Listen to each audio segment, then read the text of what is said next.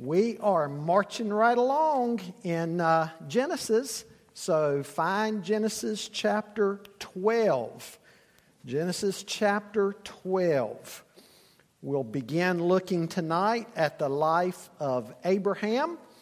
And we're going to look at the subject matter the beginning of a life of faith. The beginning of a life of faith. So uh, find chapter 12 and let's begin reading together in verse 1. Chapter 12, beginning in verse 1. Scripture says, Now the Lord said to Abram, Go from your country and your kindred and your father's house to the land that I will show you, and I will make of you a great nation and I will bless you and make your name great so that you will be a blessing. I will bless those who bless you, and him who dishonors you I will curse. And in you all the families of the earth shall be blessed. So Abram went as the Lord had told him, and Lot went with him. Abram was 75 years old when he departed from Haran. And Abram took Sarai, his wife, and Lot, his brother's son, and all their possessions that they had gathered, and the people that they had acquired in Haran, and they set out to go to the land of Canaan. When they came to the land of Canaan, Abram passed through the land to the place at Shechem, to the oak of Moreh. At that time, the Canaanites were in the land. Then the Lord appeared to Abram and said, To your offspring I will give this land. So he built there an altar to the Lord who had appeared to him. From there he moved to the hill country on the east of Bethel and pitched his tent, with Bethel on the west and Ai on the east. And there he built an altar to the Lord and called upon the name of the Lord. And Abram journeyed on, still going toward the Negeb. For the next several weeks, we'll be looking at the life of Abraham, and uh, we'll be studying this very significant character in the Bible. You know, we can learn a great deal through character studies, can't we? Because what do we see? We see how God dealt with them and it provides principles and lessons for how God deals with us. Scripture says He's the same yesterday, today, and forever. And so, the way that we see God dealing with His people, even in the Old Testament, gives us a clue as to how God also desires to deal with us. You, re- you may remember last year and going up to about a year and a half ago, we were studying some of the women in the Bible. Ruth. I think I heard more good comments about studying Ruth than probably any in recent times. Uh, then we went on and looked at Esther, character studies. Uh, so that's what we'll be doing with the life of Abraham. Uh, now, folks, without a doubt, Abraham, along with Jacob, that we'll meet later on, and then also Joseph, along uh, Abraham and, and Jacob and Joseph will become uh, the main characters here on out in the book of Genesis. Of course, Isaac is the son of promise, but we really don't get as much on Isaac, as much material on Isaac as we will, for instance, on, on Jacob and Joseph. Now, Genesis chapter 12 begins the second main division of the book of Genesis. From Genesis 12 to Genesis 50 uh, is called what kind of history? Does anybody remember? Patriarchal history.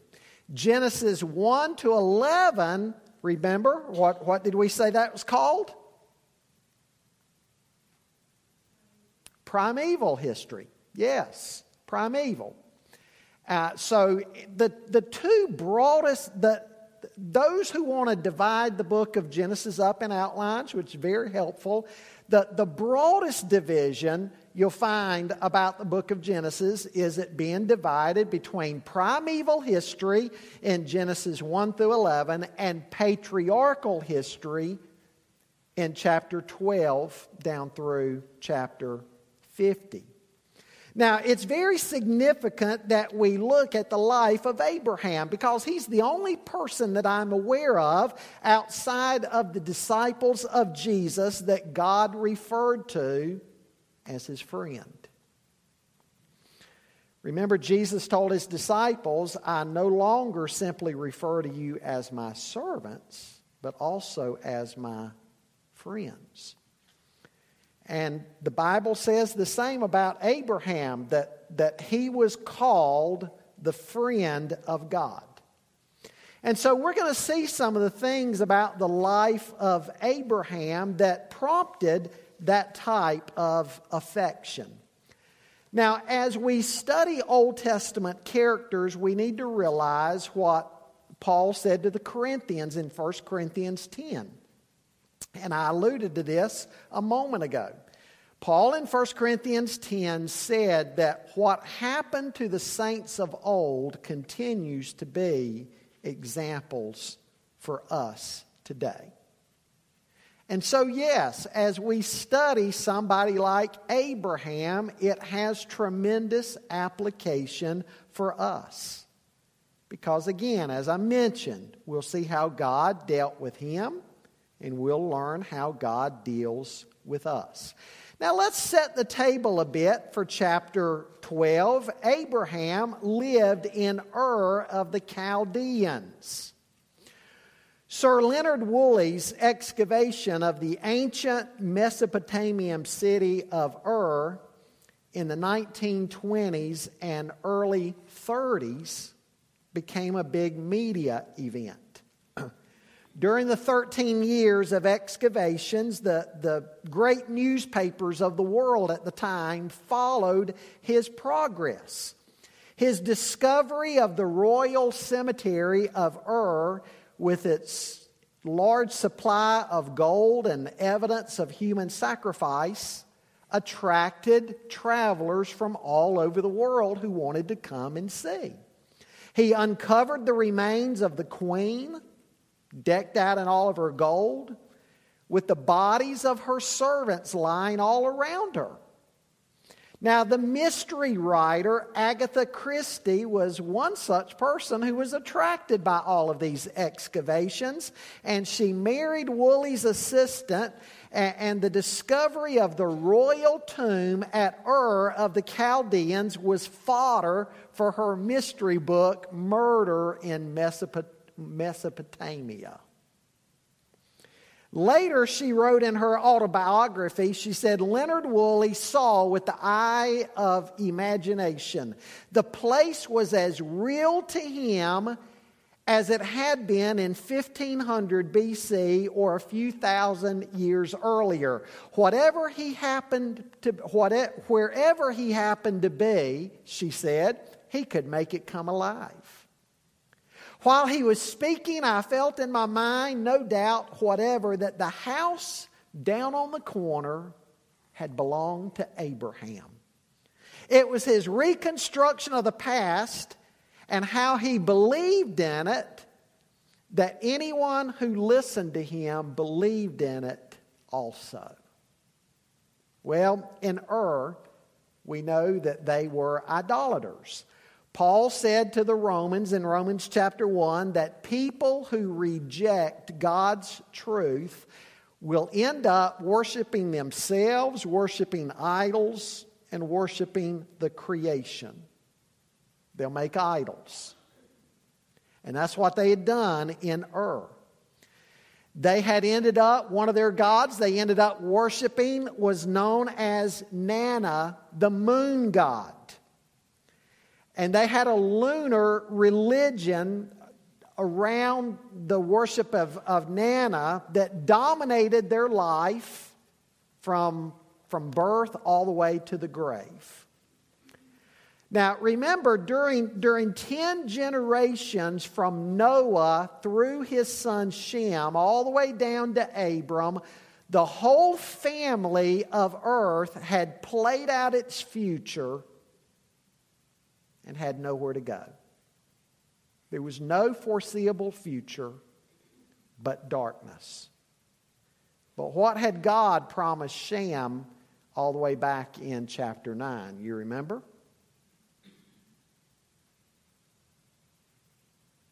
What had he promised him?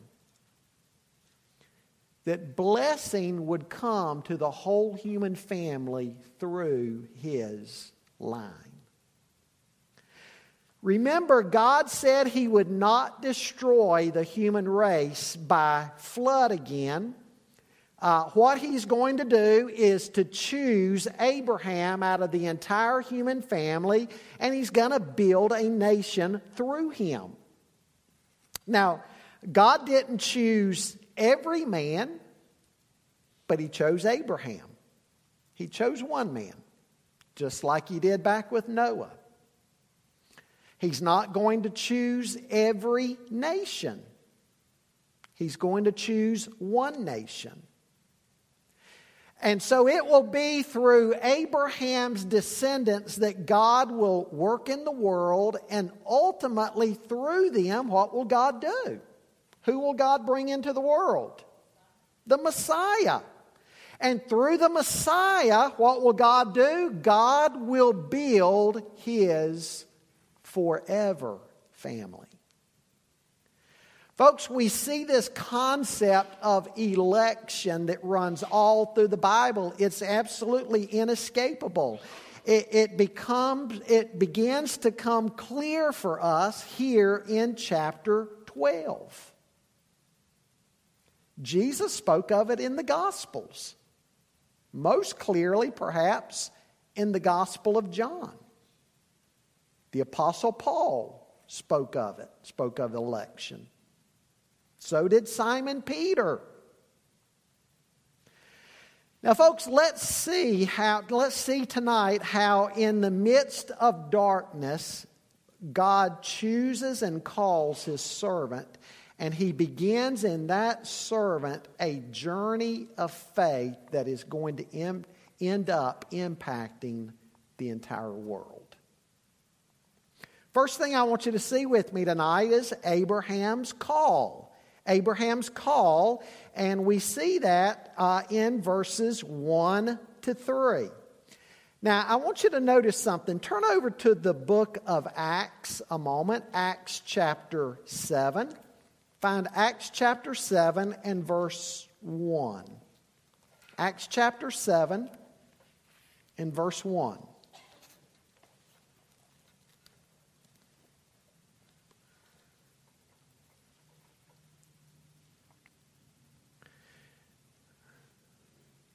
Actually, verse 2. Stephen said, Brothers and fathers. Now remember, this, this is at the stoning of Stephen when, when they're about to stone Stephen to death. And he gives a great sermon, a great speech before they stone him. Stephen said, Brothers and fathers, hear me. The God of glory appeared to our father Abraham when he was in Mesopotamia before he lived in Haran and said to him, Go out from your land and from your kindred and go to the land that I will show you. And so we know that Abram had received this call while he was still in Ur. He journeys from Ur of the Chaldeans and he goes to Haran. Now, we're never told specifically why he stopped at Haran instead of completing the journey, but he did. And it appears that he stayed put in Haran about 15 years. Now, that's so true to life, isn't it? God calls us, we begin a journey of faith, but then we get sidetracked, right? Can any of you relate to that? God called you to do something and you started to do it, but somehow or another you got interrupted, you got sidetracked. And that call had to be renewed later on. Well, that's what's going on here. Chapter 12, when we put Acts 7 and Genesis 12 together, Genesis 12 here seems to be a reissuing of a previous call. God called him while he was still in Mesopotamia. He went to Haran and stayed there 15 years, and now God is renewing that call once again. Abram needs to complete the journey that God had him begin. You with me? You with me? Y'all seem quiet tonight. Frozen. Okay. Now, what could we say about this call? There's, there's a number of things I want to say about this call. Number one, it was a call to leave behind his securities. I want you to think about that. Back in Mesopotamia and then in Haran for 15 years, what, what would Abraham have done?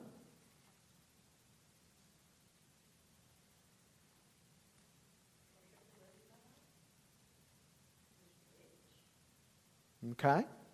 On, from the human perspective, the horizontal, what would he have done? Family, exactly. Family, friends, work, building a life for himself, right? Building a life for himself and for his family. And then what's God say? Leave it all. Leave it all. Go to a land that I'm going to show you. You know, I think of Jesus' words in Matthew 10. Jesus said, He who loves father or mother more than me is not worthy of me. And he who loves son or daughter more than me is not worthy of me. And he who does not take up his cross and follow after me is not worthy of me. He who has found his life will lose it. And he who loses his life for my sake will find it. We need to let that sink in, don't we? Sometimes God calls us to leave behind everything that we know, everything that's familiar to us, everything we're comfortable with. Imagine how it would have been for Abraham to, to leave all that behind. God's calling Abraham to a life of separation. Now, when God issues his call to us, it may not be necessary for everybody to go far away, but it is necessary for it to be a call of separation, right? He calls all of us to separate from the world. What's that a reminder of? This world is not our home, and it's not where our hope is. In fact, the Bible says in this world, what are we to be like? We're to be strangers and pilgrims who are just passing through. So it was a call to leave behind his securities. Secondly, we could say it was a call that had to be carried out in faith. He was not even sure where he was to go. He was simply told, Go to a land that I am going to show you.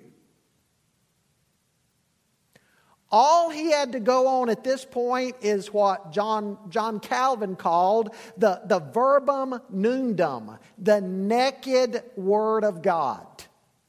That's all he had to go on.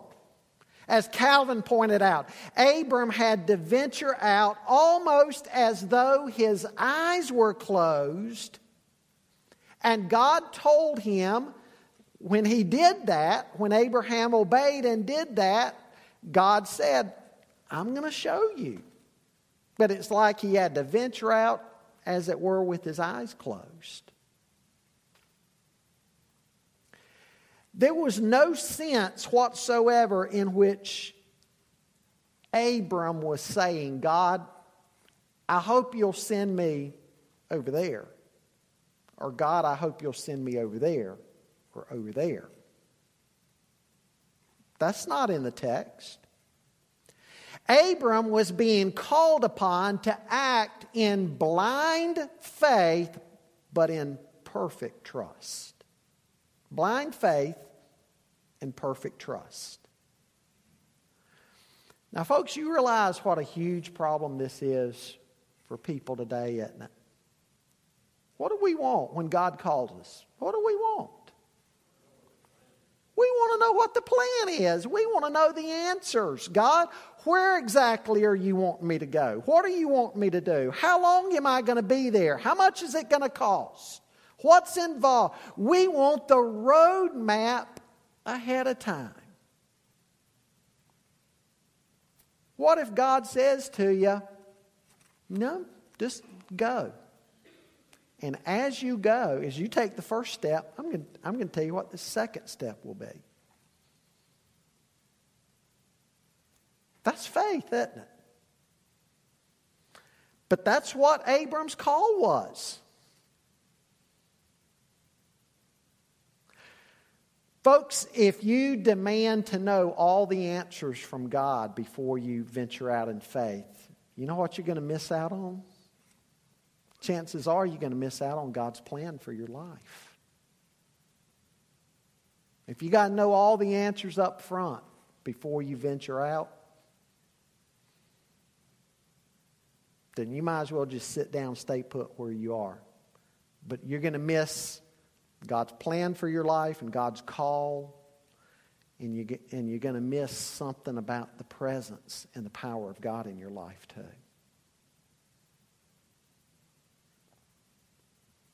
too. it's when we respond in faith and obedience today that God shows us what to do tomorrow. A third thing I want you to see it was a call that involved promise. When God calls us to something, it, it may involve sacrifice, but it will also involve blessing. All of the saints in the Bible who answered God's call not only were called to a particular service, but their own lives were enriched in the process as well. Now, what we see here is a sevenfold blessing upon Abraham. Sevenfold signifying what? Completion. And God is the one who's going to bring it to pass. God says, I will do this. I will do this in your life. I will do this. I will do this. I will do this. Again, sevenfold blessing. God is the one who is going to be at work in Abram's life. Now, I want you to notice that these promises were all unfulfilled as of yet. Again, so oftentimes we want everything today. God, give it all to me right now. But Abram and Sarai were childless when God spoke to them and called them. They were childless. Abram is he's 75 years old, which for him was about middle aged. They're even without a single child yet. And what does God say? I'm going to do what? I'm going to make of you what? A great nation. They don't even have one kid. And God says to a 75 year old man, I'm going to make a great nation out of you. God's promises to the faithful are sometimes staggering. And if we look at it from a human perspective and human logic and reasoning, it, it may not make sense at all, right? But we need to remember, as Paul said to the Ephesians in Ephesians 3:20, God is able to do exceedingly abundantly beyond anything we could even imagine or think. Amen? God is able to deliver on what he promises. But the promises come after the response to the call. Again, people tend to say, God, do it all first and let me see you do it, and then I will obey. God says, No, you obey, and you will see me do it. God promised to make a nation out of Abram. Did he do that? Yes. He became the father of the Jewish people. And after the Exodus, God led his people into the promised land, gave them that land, made a nation out of them. He promised Abram a great name. Did he do that? Yes. It's interesting how at the Tower of Babel, we looked briefly at that section two weeks ago. Babel, what was man trying to do at Babel? What man want to do for himself? wanted to make a great name for himself. And God came down and confused it all. Man trying to make a great name for himself, God brought it to naught. But here's God saying to Abram, I will make of your name a great name. Big difference when God does it. Man trying to do it in his pride, God brings it to naught. But here's God saying to Abram, I'm going to do this in you. I'm going to make your name great. God also promised, Him who curses you, I'll curse, and him who blesses you, I'll bless. All through Old Testament history, we see in one way or another how God dealt with those who fought against Israel. Sometimes in the Old Testament, God would use a pagan nation to chastise Israel, but God had a purpose in that. God worked, God protected his people, God worked through them to bring the Messiah into the world. The New Testament points out that, that the Jew has rejected God's plan of salvation in Christ for now, but God's not done with the Jew yet. Romans 9 through 11. Every time a Jew comes to faith in Christ, it's like the natu- a natural branch is being grafted back in to the olive tree and then, somehow or another, we're told that God is going to stir the Jew to jealousy so that a complete number of Israel will be saved. There's coming a day that times of the Gentiles will be over and God will graft the natural olive branches back in. But, folks, it'll be through their faith in Christ. There's not a separate plan for salvation for the Jew. If the Jew's going to be saved, same way that we're saved through faith in Christ. Salvation is only one way, and that's through Christ, whether you're Jew or Gentile. Through the Jews' disobedience, Paul said the good news went out to the Gentile. The unnatural branch is being grafted into the natural olive tree. That's us.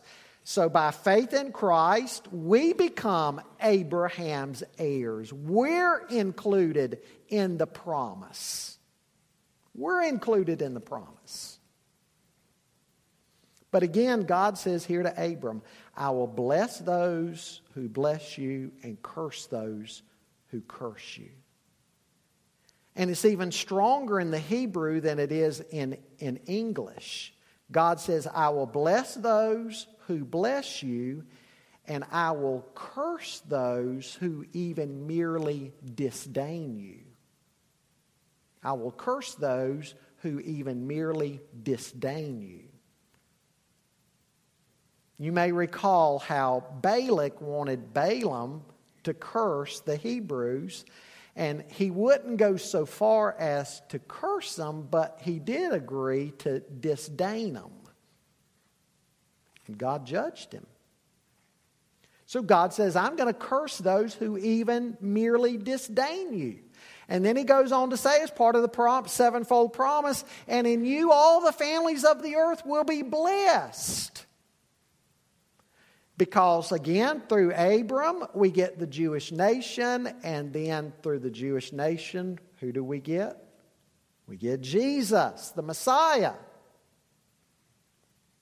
So, what great promises God is making to Abram.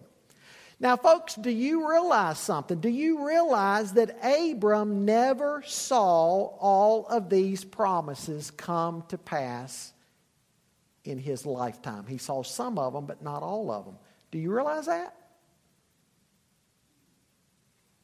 But did God bring them to pass? Yes.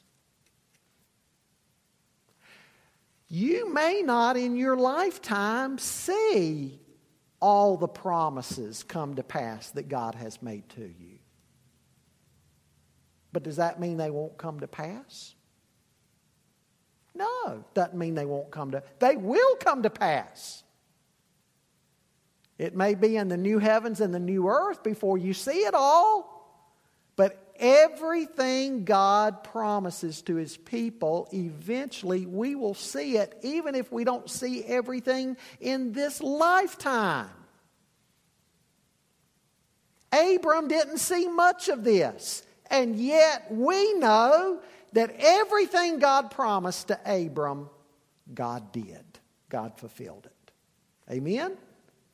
He's a God who keeps his word. And then also, fourthly, we could say it was a call that involved service. He said to Abram, You will be a blessing. You will be a blessing. In other words, Abram, what I'm going to do in you is not going to be just for you. I'm going to do it for you, but I'm going to do it through you that you'll be a blessing to others. Through absolutely no merit of his own, God was going to do a mighty work in and through Abram. God God was going to save him. God was going to build a nation through his descendants. This nation would be a light to everyone around them. They were to be God's own prized possession, and they would be a witness in a dark world. Again, through this nation, the Messiah would come so that the whole world, Jew and Gentile alike, might be able to be saved through him. This whole chain of events was now about to begin with Abraham what a blessing! And yet, God reveals to Abraham that he is also to be a blessing.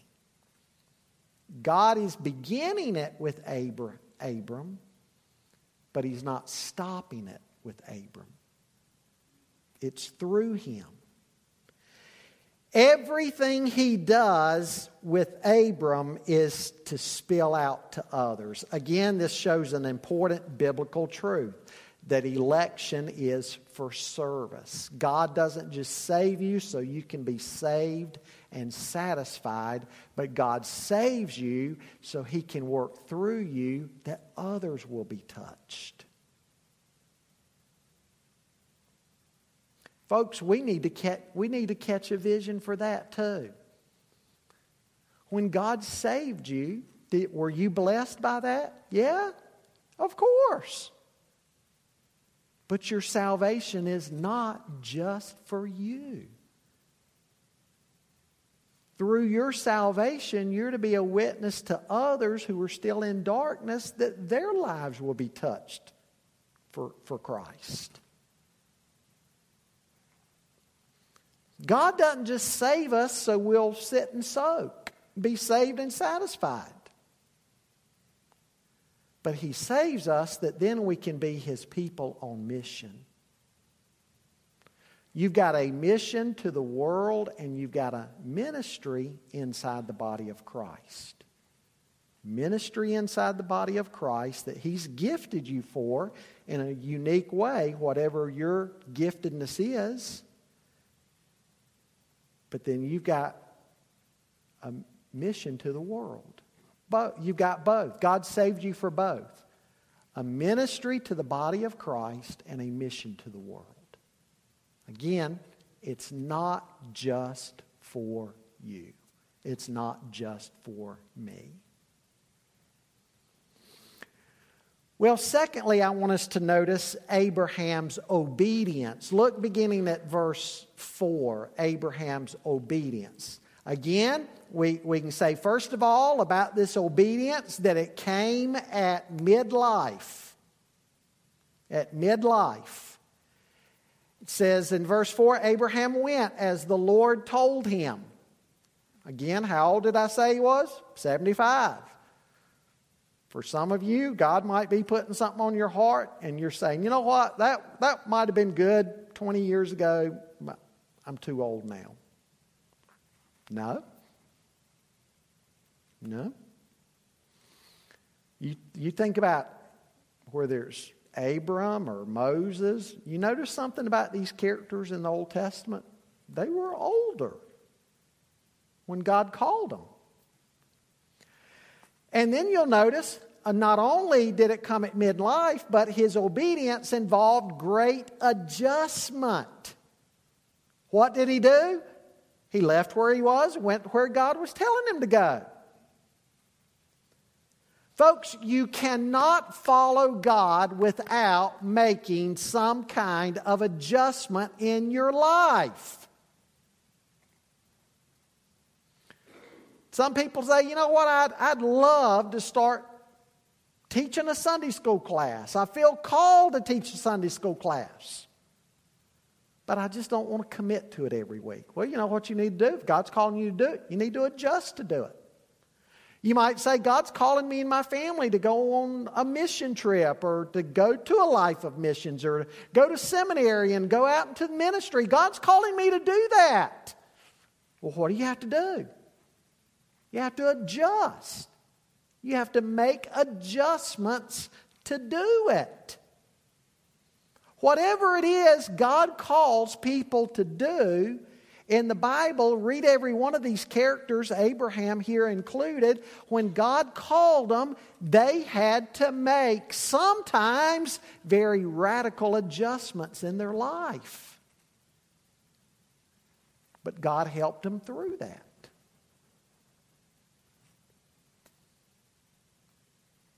Is God calling you to make some kind of radical adjustment? When we encounter God, it involves some type of adjustment.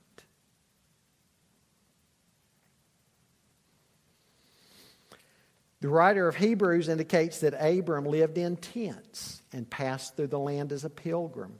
Why would he, why would he leave home where he knew everybody, had his comfortable surroundings and all? Why would he do all that to go to a foreign land and live in tents? Because the Bible says he was looking for the city whose builder and maker is God. He was looking for something better.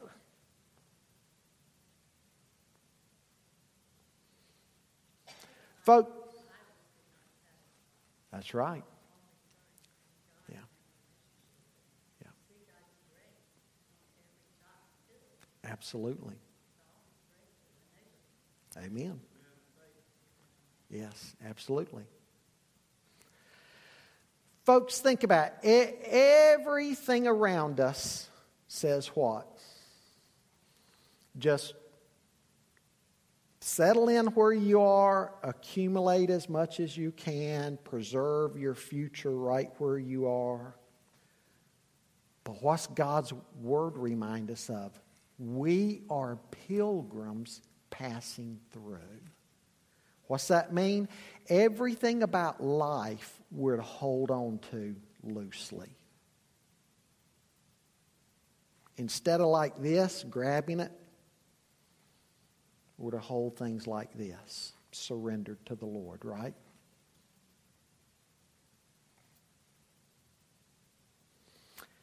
He was a stranger in a foreign land. A third thing about his obedience, we could say it, it impacted others. I want you to notice here in verse 5, notice that how it says Abram took some people with him. Took some people with, who were the people? Obviously, Sarai, his wife, Lot, his brother's son, all their possessions they gathered, and the people they had acquired in Haran. Now, your translation may refer to this as being slaves. Slaves. That's not what's going on here. Okay? What the Hebrew suggest, and then what the rabbinic, the ancient rabbinic tradition picked up on, is that Abram began sharing his story in Haran of what God was leading him to do. He started sharing his story about the true and the living God and what the true and the living God was doing in his life and what this true and living God had called him to do. And some of the people around him in Haran said, We want to get in on that. We want to know this God. We want to get in on that too. That's the people that's referred to here in verse 5, the people of Haran. Those people who said, We got to get in on this too. My point is, his life had impacted others around him. And they wanted to know this God. Abram's obedience, his following the God's call on his life, his obedience, the adjustments he was making, they wanted part of that too. They were some of the first when, when God said, through you, everybody will be blessed. They were some of the very first ones to get in on that promise. His life, his obedience, his adjustments, his faith in God impacted others. And then we also say here, lastly, his obedience included worship. What he do in 7 and 8? He built an altar and called on the name of the Lord. He didn't just settle down in the land God sent him to and just start doing his own thing. He stayed in communion with God. Some people get where God wants them and they end up getting busy. They they forget all about God, maybe. Maybe they're so busy doing God's work, they forget all about God. But Abram did not lose the vital connection with God, his communion with God. He got to where God wanted him to be, and he built an altar and he called on the name of the Lord. He worshiped.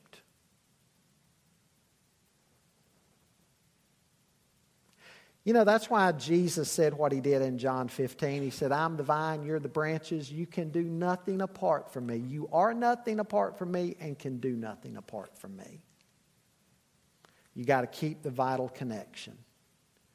In the book of Acts, what did those early chapters say about the disciples? What did, what did the ruling authorities take notice of? What what they take notice of? They took notice that the apostles had been with Jesus. Right? The apostles kept their communion with the Lord. And even the governing authorities took notice of it. Keep worship at the center of your life. So, what are some life lessons here? Number one, in the midst of darkness, God calls men and women to follow Him. In the midst of darkness, God calls men and women to follow Him. He calls us to a life of separation. We're to live in this world as pilgrims and strangers. So, how are you doing with your call? Are you following? Are you being obedient with what you know to be do, that you are to be doing today? Are you being obedient? Understand tonight, if you're a Christian, there is God's call upon you. And as Paul said to Timothy in 2 Timothy 1, God has saved you and called you with a holy calling, not because of anything you've done, but because of His purpose and grace in you. There's a call on your life. There is a call on your life. And again, it's a call that involves adjustments. God calls you, He calls you to a life of separation, separation from the world, a, light, a call involving communion with Him, communion with Him, separation from the world, and, and a call involving adjustments. But you have that call on your life if you're a Christian. Are you following Him? And are you doing what you know to be doing? Knowing that whatever else He wants you to do, if you're doing what He wants you to be doing, He's going to make clear to you that next step. But if you're waiting around on the whole roadmap, it's not going to work that way. A second life lesson God does a work in us that He might do a work through us. In us that He might do it through us to touch others. Maybe you've become too comfortable in your own little things. Saved, satisfied, comfortable, complacent. Kind of like things just the way they are in your life. No. God may have something else for you so he can touch others through you. And then a third life lesson. To be greatly used of God, it is critical to stay in close communion with God. Your relationship with Him has to be constantly nurtured and fed. Don't get lazy in your devotion to God. Don't get lazy in your devotion to God.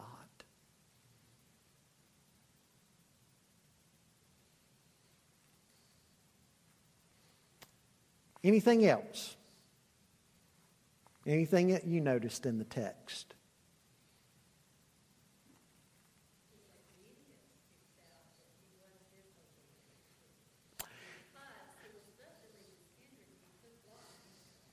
Yeah.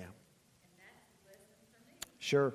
And we're going to see next week, too, how we're going to see next week, too, how this great man of faith immediately made a bad choice how he had trusted God to lead him into this new land where God was going to use him. And the first thing that went wrong, he immediately tried to take matters into his own hands and he fled down to Egypt. And he got beat up down in Egypt, so to speak. So, yeah, he made mistakes.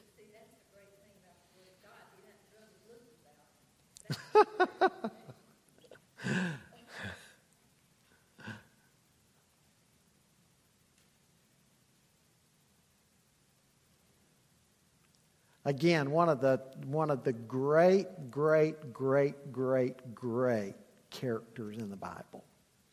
Abraham.